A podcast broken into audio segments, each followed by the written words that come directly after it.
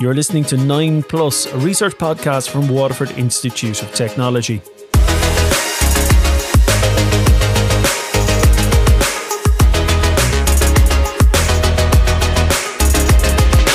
Hello and welcome to the 9 Plus podcast, named as such because it's concerned with activities from level 9 up.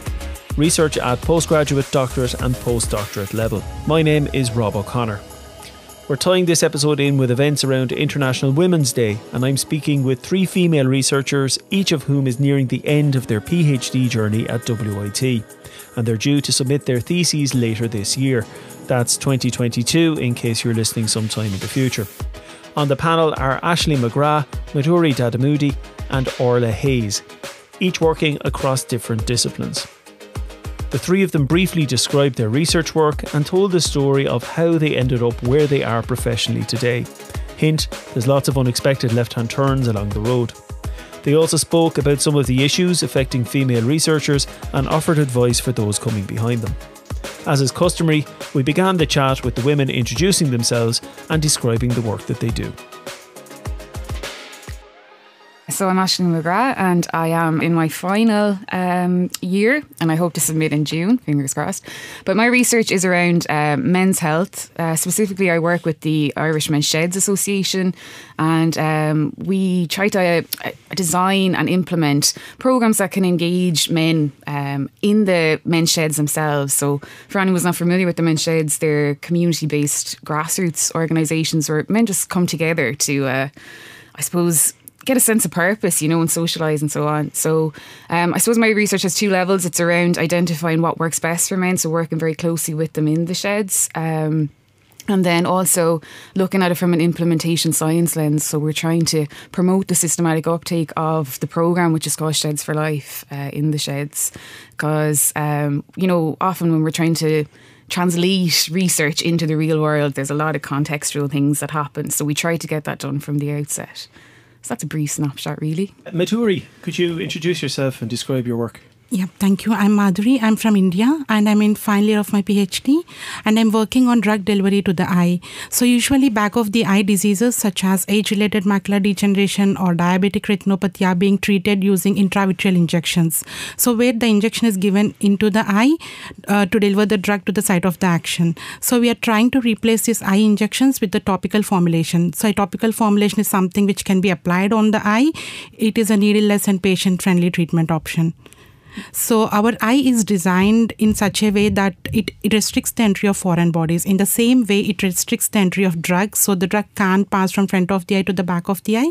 So I'm trying to design a nanoparticle where we incorporate the drug in it, and it has a potential to pass from front to the back of the eye. So basically, we are working on patient-friendly treatment options. Wow, and I can and I can imagine. I, I have no idea about this, but obviously, injecting into the eye yeah. is, is, clearly very invasive. So it's, this, it's yeah. invasive, painful, and it is associated with serious side effects such as retinal detachment, and also uh, it is it is very painful for patients to recover from those injections. And according to recent survey, one in four patients are not coming for the follow up injections.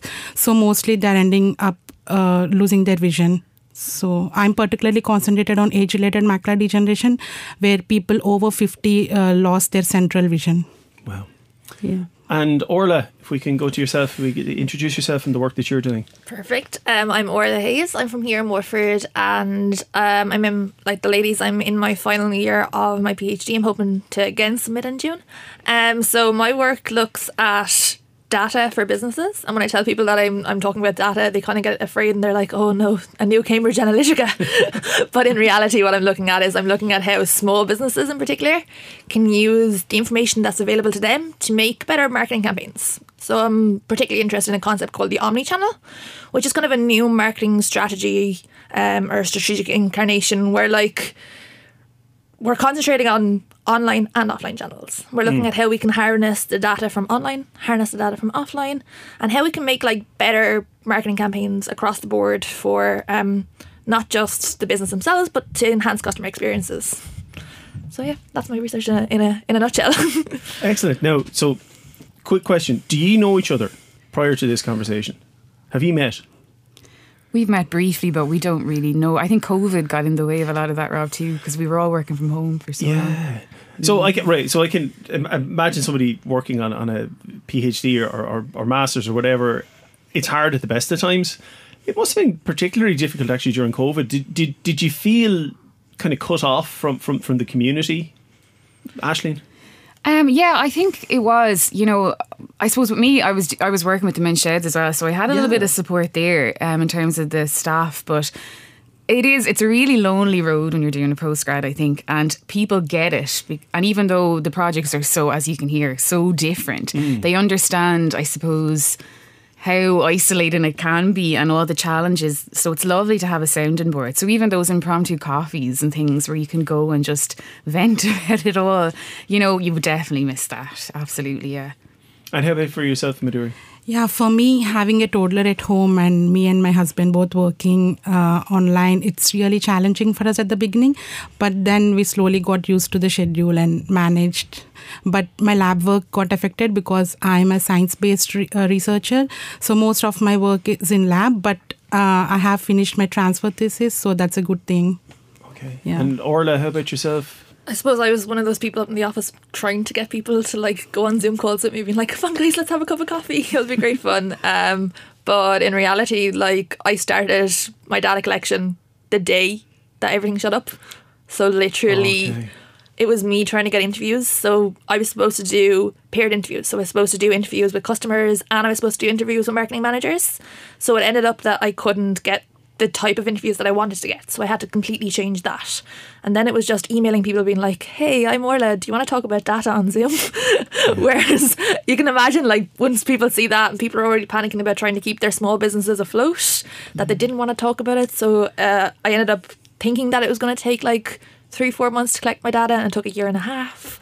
So yeah, it, it was a bit of a challenge, definitely, 100%. Like I can see the other two of you nodding, as in like you, this extended data collection is obviously a, a, a repeated pattern, perhaps. Um, well, for me, what happened was, I suppose, I was lucky that I was able to collect a lot of my data at the beginning. So I spent a lot of time in the men's sheds. It was almost kind of ethnographical. I was just with them all the time.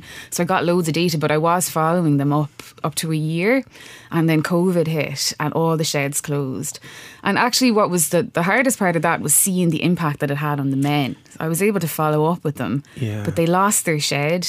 And we had already implemented a health and wellbeing program, and they had uh, gotten so much from Sheds for Life, which is what the program is called. Um, but a lot of that then reverted back because the men who were going there because they were lonely and isolated were even more isolated, and it was just yeah, a bit crap, really. I don't know how else to say it. So uh, that was hard. Well, let, let's ask about where your each of your individual motivations came from and how you ended up where you are today. So, Ashleen, you're talking about men's sheds, so why don't we just start with that one? How did you end up working on a PhD around men's sheds? I said, no, this is a big question. I do, know, I know that. Yeah, so I suppose I had been doing my um, undergrad in public health, health promotion, and um, I was you, interested. you did that in was I it? did that in WIT, yeah.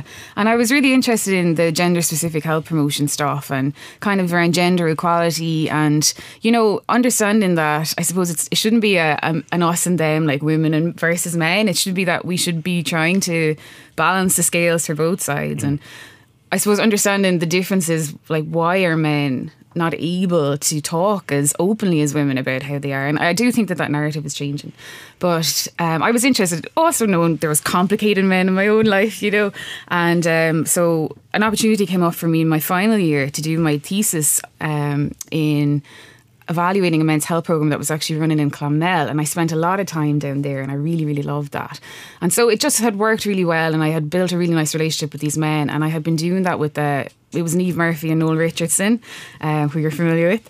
And uh, so then this opportunity came up that they were interested in Sheds for Life was a program that was kind of in embryonic stage I suppose you know and it was about wanting to advance that and what we needed to do.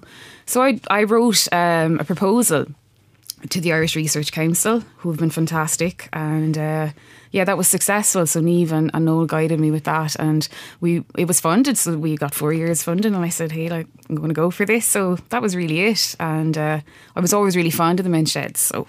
I was delighted then to be able to start that process. You know. So it'd be fair to say that something that happened in your final year of your undergrad directly impacted your your decision to carry on with postgraduate work and and the specific project that you that you're working with yeah? Absolutely. It was kind of a snowball thing really mm. you know and that's one thing i think was really important that i would say to anyone who's interested in research. I might be jumping ahead a bit but get involved in things because you just don't know you hmm. know something might might seem so inconsequential or small but it can absolutely blow up then from there you know and okay, so Madhuri, how did you end up where you are? Okay, so you said you're originally from India. How did you end up here in Waterford? What attracted you to WIT? Yeah, actually, since my uh, school days, I'm fascinated with the concepts of science. And I also used to discuss with my sister, who is now a cardiologist, about medicines and how they work in our body. And also, uh, I'm more interested in pharmaceutical sciences, and I have chosen that subject as my undergrad. And after finishing my uh, undergrad, I have motivated more towards research and moved to UK for my master's by research, where I worked on oral delivery of insulin. Actually, my grandmom used to have diabetes. She used to take regular insulin injections. So I'm very personally connected to that project, and I have written my own research proposal and applied for a funding which I got in Kingston University. So I worked on oral delivery of insulin, like patient uh, friendly treatment options for diabetes. Mm. And then I got married and I got a kid, but that didn't stop me from my interest towards research. And then I moved back to India after my master's by research. Then I thought it's time to apply for a PhD. And I have seen a WIT funded project in findaphd.com and I applied for it and I got it. That's the first project I applied and I got it. I'm very happy for that. And this is also very related to my previous project, like working on patient friendly treatment options because now people are suffering, uh, like people aged over 50, they are having painful treatment options. So we really need to work on those. So even with advancements in science, they don't have uh, topical formulations. So they have been taking intravitreal injections and they're suffering. And uh, AMD is the leading cause of blindness. So it really moved me. So uh, I, I, moved with my family to Ireland when my daughter is eight months. Now she's four. So uh, I think uh, at the beginning it is very challenging finding childcare and the expenses. And we moved here, and my husband don't have a job when we moved here. And slowly he got a job here, and we joined her in a child support. And so there is a lot of support available. I think it's possible. So if we think we can do, we will yeah, that, but that I'm sure that was that was very different. Moving to a new country, small child. That's yeah. look, small child is difficult at the best of times. For mine, moving to a new country and then also engaging in this, you know, PhD work, uh, and and it's not trivial what you're describing. So I can understand the the challenges that might have been there. Yeah, yeah. I mean, and how did right? I hate to talk about COVID, but so you're here what? Just a little over three years. Yeah, I'm here since 2018. Okay. Uh, yeah. Okay, so, so you, did you have a support network in place when all of this kicked off in May of 2020? No. Okay. Uh, because there's no childcare during COVID time. Yeah. So we had to manage with her, but but my supervisor is very supportive. So I used to adjust my timings according to my husband work schedule, and as it is work from home, it added uh, it, it is beneficial for me because I can take care of her and also work, and we both used to figure out timings and etc. Yeah. yeah. Wow. Yeah. I take, if I was wearing a hat, I'd take it off to you. Um, Orla, uh, so the same question. So where are you coming from? How, how, so you said you're originally from Waterford, are you? So did you study in WIT? I did, yeah. So I suppose um, my route to PhD life is a bit odd. Um, in fifth and sixth year, I decided that I was going to leave school and not even do my leaving cert. Okay. So I had a horrible experience of just terrible anxiety, um, a lot of bullying when I was in secondary school, and I decided no. Um, when I finally did my leaving cert, I had a brilliant teacher in the Mercy Secondary School, and she encouraged me, okay, do your leaving cert. And then I was like, I'm going to join the guards. That was my first option. I signed up, went to the went to went to, into the station, yeah. did all my forms, did all my tests. I was I was going to be a guard, but then I was like, I'm going to wait a few months and go into the next intake. Mm. And at that time, I was um, strapped for cash. Uh, I said I'll go and work in a random shop in town. And my manager happened to be an ex manager, an ex marketing manager from Cadbury's. Okay. And he gave me so much responsibility. He allowed me to work with all the merchandisers. He allowed, allowed me to do all the ordering. He allowed me to work with Musgraves and that kind of thing. And basically, in the space of like six months, I fell in love with business and marketing, and it was so strange. And literally, I was like, okay, I'm going to do my CAO again. I'm going to go and I'm going to join marketing. Um, and I, I absolutely adored it. I did my undergrad here, marketing, advertising, and digital media, which is now marketing and um, uh, online media. But yeah, so when I got to the final year in my undergrad, I decided that I didn't want to leave education. I decided I was enjoying it too much. Um, so I jokingly made an offhand comment about how oh, I'm going to be a doctor someday. And then my research centre, RIKON, ended up having a position for, for a PhD student. And they said, hey, do you want to apply? Do you want to put together a proposal? And I was like, brilliant. I absolutely would love to. And at the time, I was working in a small business here in Waterford. Um, it was me doing the marketing for 35 different territories around the world. And I got this idea from working there that like there was issues using data, there was issues using multiple marketing channels, particularly for like resource strapped um, small businesses that have maybe like no budget or maybe just one marketing manager trying to deal with everything. Mm and that became my PhD. and nine years later, I'm still here in Witt. I know this place is like it's like the mafia. You think you're yeah. out and pulls you back in. So uh, buy in, buy out. wow. Okay. So again, there's there's three very distinct stories there, but I mean a common thread. Now, this is just a, a, a, a glib observation: is that the, the three of you obviously developed a, passion, and there's a personal connection to each of your stories. Uh, so, is that how how important is that personal connection to research? Is probably my question. Oh, massively. I think if you're going to dedicate four or five years of your life to a project, you have to do something that not even that you like, you love. Because mm. I've seen people come in and do two years and then cut off at a master's because they're like, I just can't spend another two years of my life studying this. They either got funding for a project that they don't enjoy or they took up a subject that they were like, oh, I loved it years ago, but I have no interest in carrying it out now. Mm. Um, so I think you have to have that like inner curiosity, that inner passion for something to actually spend all those hours a week researching and talking to people about it and writing papers on it and investigating your particular subject. Madhuri, would you agree with that? Yeah, I think if we have a personal connection, it motivates us more. And also, I think uh, as I'm from medical background, if we read about how patients are suffering. So how our project is applicable to them. We'll be more motivated. So we need to uh, like look into bright future. So how this research in future gets into place like how it helps how how it improves the well-being of people. So that motivates me more. I sometimes read about patients experiences and attend some patient related conferences where the people who suffer from the disease uh, i'm working on share their experiences and how their personal life is getting affected. That also motivates me a lot. Mm. Yeah. And like Ashleen, so you're working with Men Sheds. Um, clearly, there's a lot of emotional issues there. I'm sure you've experienced working with people in distress, and I'm not looking for details about that, but it, it must be sat- satisfying. Is maybe the word that I'm looking for to work with something that will directly affect and help people in a positive way. Yeah, absolutely. Like I, I suppose I did never envisioned when I started out that I'd work in men's health. It just seems, you know, yeah. but um, yeah, absolutely. I think that there's a real sense of reward is probably what I would say when you see that it, it is having a direct impact.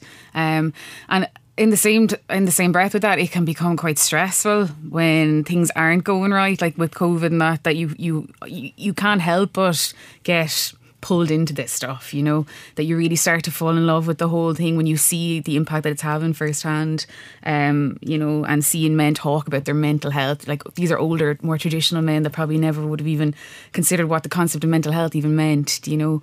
Um, so absolutely, there's a huge sense of reward in it, and it does drive you on when you can remind yourself of that. Um, and there are times that you absolutely hate hate it too. You know that it can be a can be a long road. It's it's a roller coaster. I think uh, the ladies would probably agree with me. So you've got lots of ups and downs. I've, I've, my next question is about what's your day to day like, but I'm not even sure if that's a fair question because uh, it, maybe there is no day to day. You're shaking your head, nodding your head. Is is is there a day to day?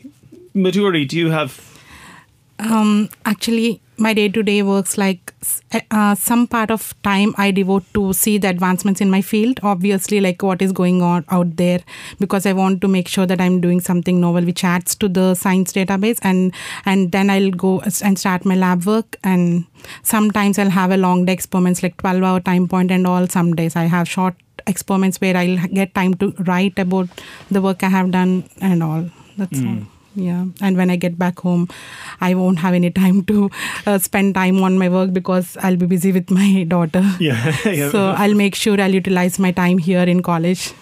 and Orla, d- do you have a day to day? No. I think I I think I tell like when people start in our office, we have a shared office in the library, and when people start and they're always like, oh, asking for like starter advice or early advice, and I'm like, your PhD can do go from zero to ninety. You can have weeks where you literally sit at that table and you're just staring at a page for hours on end, and you nothing's getting done. You're panicking.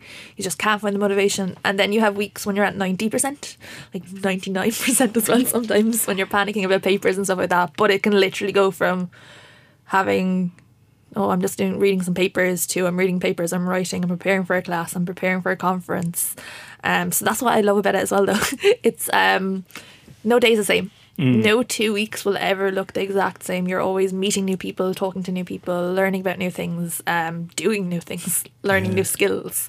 So yeah. And and with your research around sorry the the om, omni-channel marketing, if I'm making a bags of it, please correct me. Like, are you dealing directly with small business owners, and and are they testing something that you're trying? So in Tightly, my first the research that I'm doing at the moment, I'm looking at I was interviewing marketing managers. So I was really digging into what's actually going on in industry, how small businesses are actually using their data, how they're creating marketing campaigns. So I interviewed um, small businesses across Ireland about their experiences with using data, their experiences with using different marketing strategies, how to use online channels, how to use offline channels. And and would these businesses have been in any particular field? No, so entirely, I wanted to just look at one industry. I was going to just do pharmaceuticals because we have a lot of pharmaceutical companies here in Waterford, but instead I decided to make it a bit more widely applicable to different industries. So I interviewed every everyone from people creating VR um, experiences to auctioneers. Literally a little bit of absolutely everything. I think it, it was it was really really interesting because I got a huge range of like experiences. So I'm hopeful that it, it, it puts into like good and interesting data. The fact that there's such a wide range. And Ashleen, day to day, is does it exist? It doesn't, Rob. And, and the thing that I love about that's what I love about it, I should say. It's just I'm not a fan of monotony and routine. So while it's challenging, it's it's it's exciting. You'll never be doing the same thing twice. You know what I mean? So towards the end, it can get a little bit intense. I, and we're all probably in the same boat now. Where we're trying to write furiously to get to the finish line. But um, it was so exciting being out on the road. You could be out doing data collection one day, and then even analysing the data, which can seem so boring, actually gets quite exciting. So the nerd in you definitely comes out in force. So no, no day to day as such. It's always a bit. Uh, yeah, but it's it's the excitement of it. So is Niamh your supervisor? Niamh is my supervisor. So, so this is Niamh Murphy, and she was a, a guest on the podcast uh, a couple of previous episodes ago. So you go listen to that because she's great. Um, Niamh mentioned a thing, and I'm going to get make. I'm, I can't remember the name she put on it, mm-hmm. but the concept was it's about the intangible work of research. So it's this kind of mediation or being this kind of connective tissue that you don't see and it's it's very hard to quantify. So in in the case here, you've just talked about driving around. So I'm sure you're driving up and down to men's sheds and you're talking to people, which may not necessarily you can't put that directly into a- a spreadsheet. You know, and I'm sure it's the same for if you're talking to small businesses all around the country, and, and if you're reading papers and and you know a 12 hour experiment and a three hour, you know that's it's it's very hard to quantify many of these things. So, I mean, how how how do you feel about that? You know, I know that's a very broad question. You know, but what what are your thoughts on that idea of the the intangible aspects of research and what you're doing? Well, I think it, it's something it, they're really it's really important, and I suppose from my own perspective with the implementation science, it's trying to capture that as well, so that people can replicate research, and I think that's what's really important.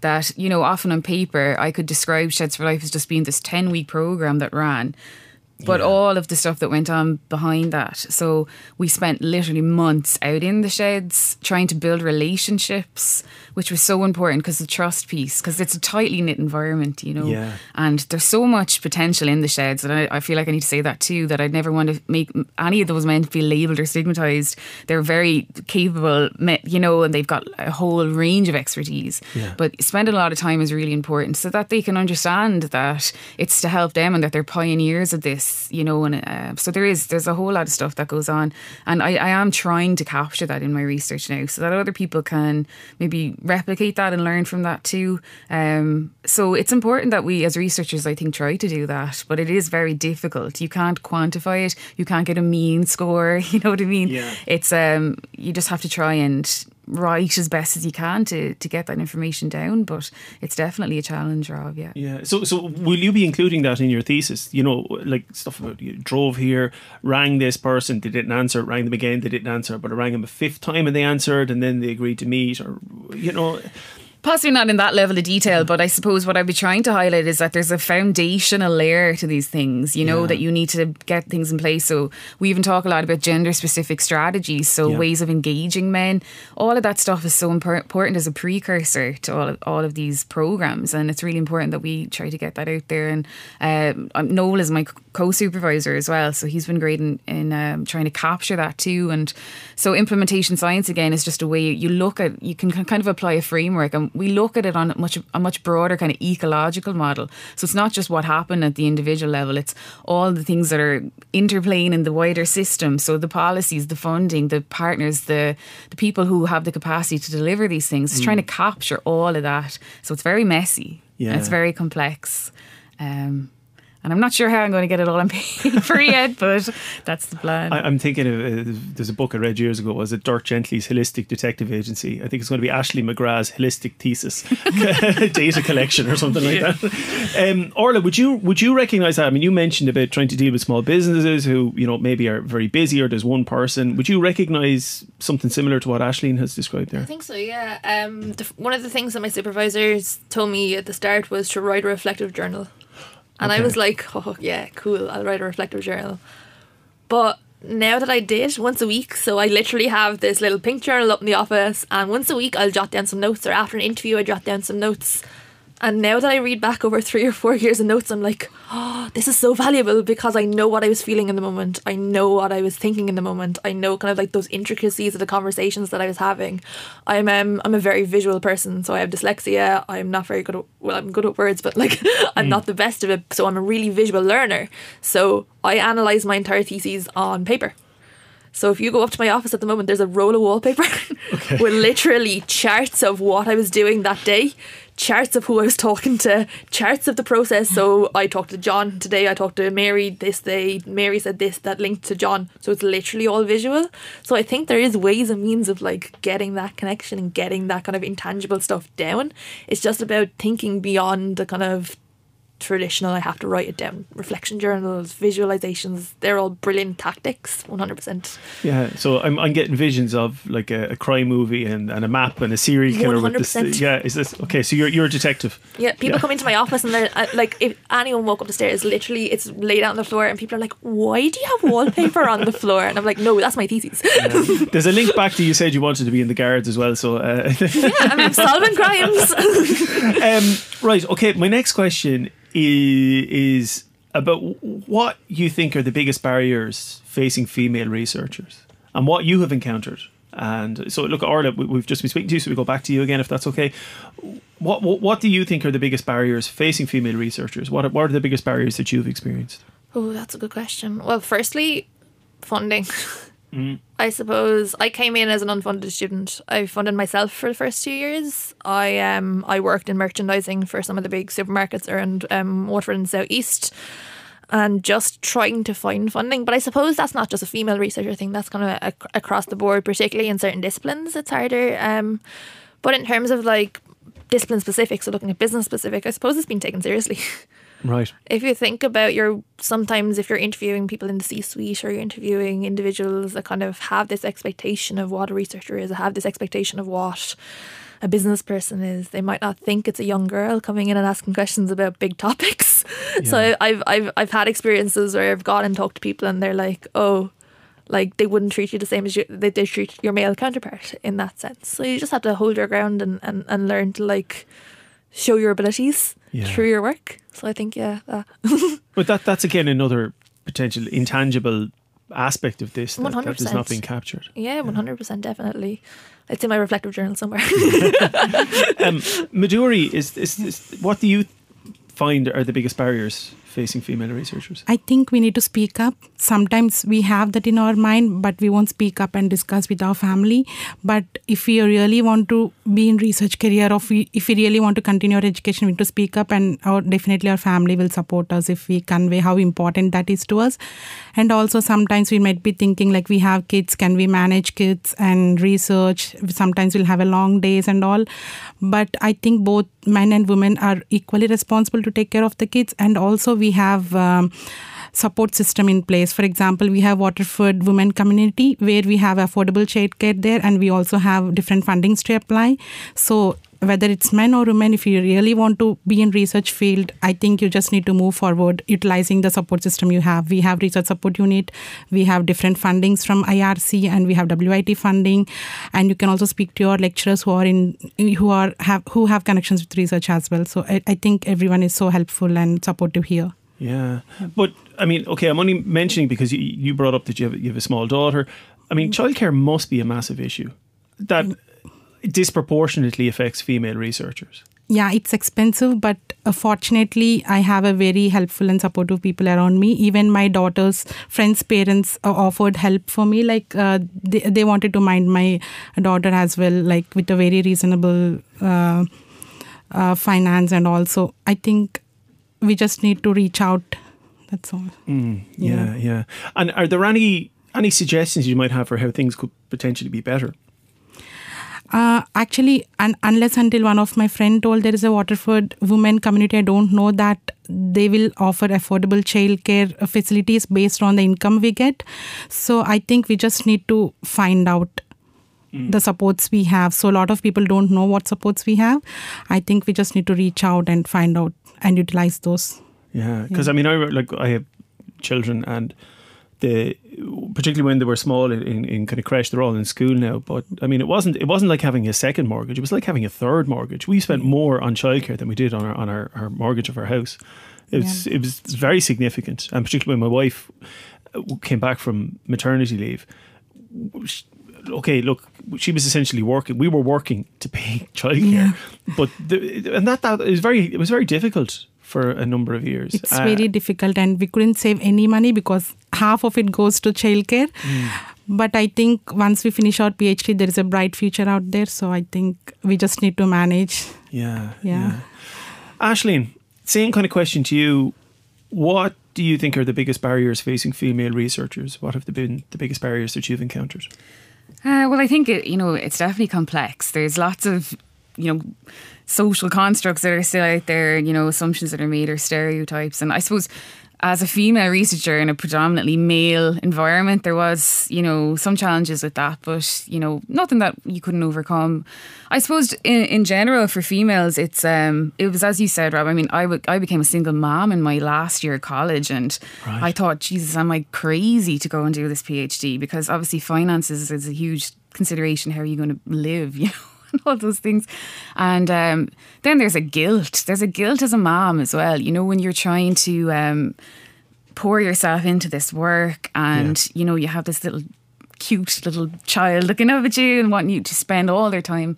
Um, and COVID was very challenging. Um, so that's definitely. And then as a woman as well, I, I had this conversation with some, and I think it's generally for women that are maybe aspirational in any sense you know, your biological clock and all that, do you like you have to make sacrifices? Do you want to have more children? Is it Yeah. something that's feasible?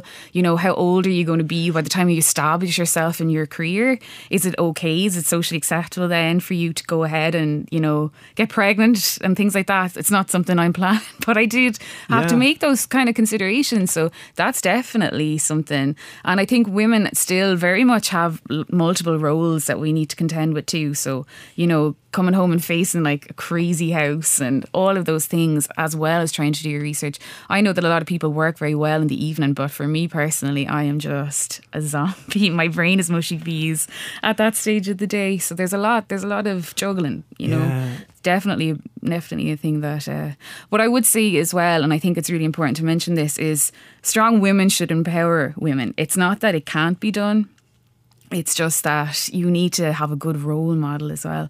And I do remember, and I'll even use this example Niamh Murphy, um, when I started my undergrad, I didn't even really know what a PhD was, to be honest. I was coming from, I wasn't coming from a background of people that had a lot of college education either. And I remember just thinking, she is definitely someone that I would look up to, you know, and she was great. She was a great advocate and she really empowered me. And I think if you can get somebody that will empower you, then you you're really you, it opens your mind to your capabilities as a woman and a researcher and all of those things as well. Yeah. Um, whilst Aisling was talking there, I could see Orla Madhuri nodding uh, in, in agreement. So, I mean, was there anything there that particularly echoed with either of you, Madhuri? Yeah, actually, my supervisor Larry Fitzhenry, he got three kids when he's doing his PhD, and he always always motivates me, and he also gives advices how to manage personal and work life balance. I think we really, as Aisling said, we really need to have a role model, which gives us more confidence and motivation, like to manage both. Yeah. Yeah. And Orla, would you agree? I think in terms of like the role model thing that Aisling was talking about there, we need to see more women in senior level in academia. Yeah. So if you look at the research, um, it, literally when it starts to go to professor level, senior lecture, the levels of women start to drop off, and it seems to be a lot of males in like the C-suite version of academia, which is like higher level roles, like presidents of colleges and um, even professor roles, if you think about it. Um, so I think when we see that as individuals, when we see that as young girls in undergraduate, we see a professor as a female. It's giving us that educational role model. Like yeah. I only came to second, I only came to college itself because I had a really good female role model in secondary school. So I think as we continue on that level, we should continue to have those role models that are encouraging us to like reach as high as we can can go like in, in education. Um, you mentioned the term C-suite and you used it already. I don't know what that means. What, what does it mean? so, um, the C-suite are people that are individuals in a business that have a C, a title that starts with C. Oh, so like CEO, C- CTO. CEO, okay. CEO, yeah. Okay, okay, okay. Very good. There you go. Every day is a school day. Exactly. Thank you. Always be learning. yeah, yeah. Um, okay. The final question, and I, I give it to each of you, is what would be your one bit of advice for somebody who's thinking about getting into research? Whoever wants to take it first, go for it. I would say, um, you know, as a, like the role model thing is really important, but also you can be your own champion too.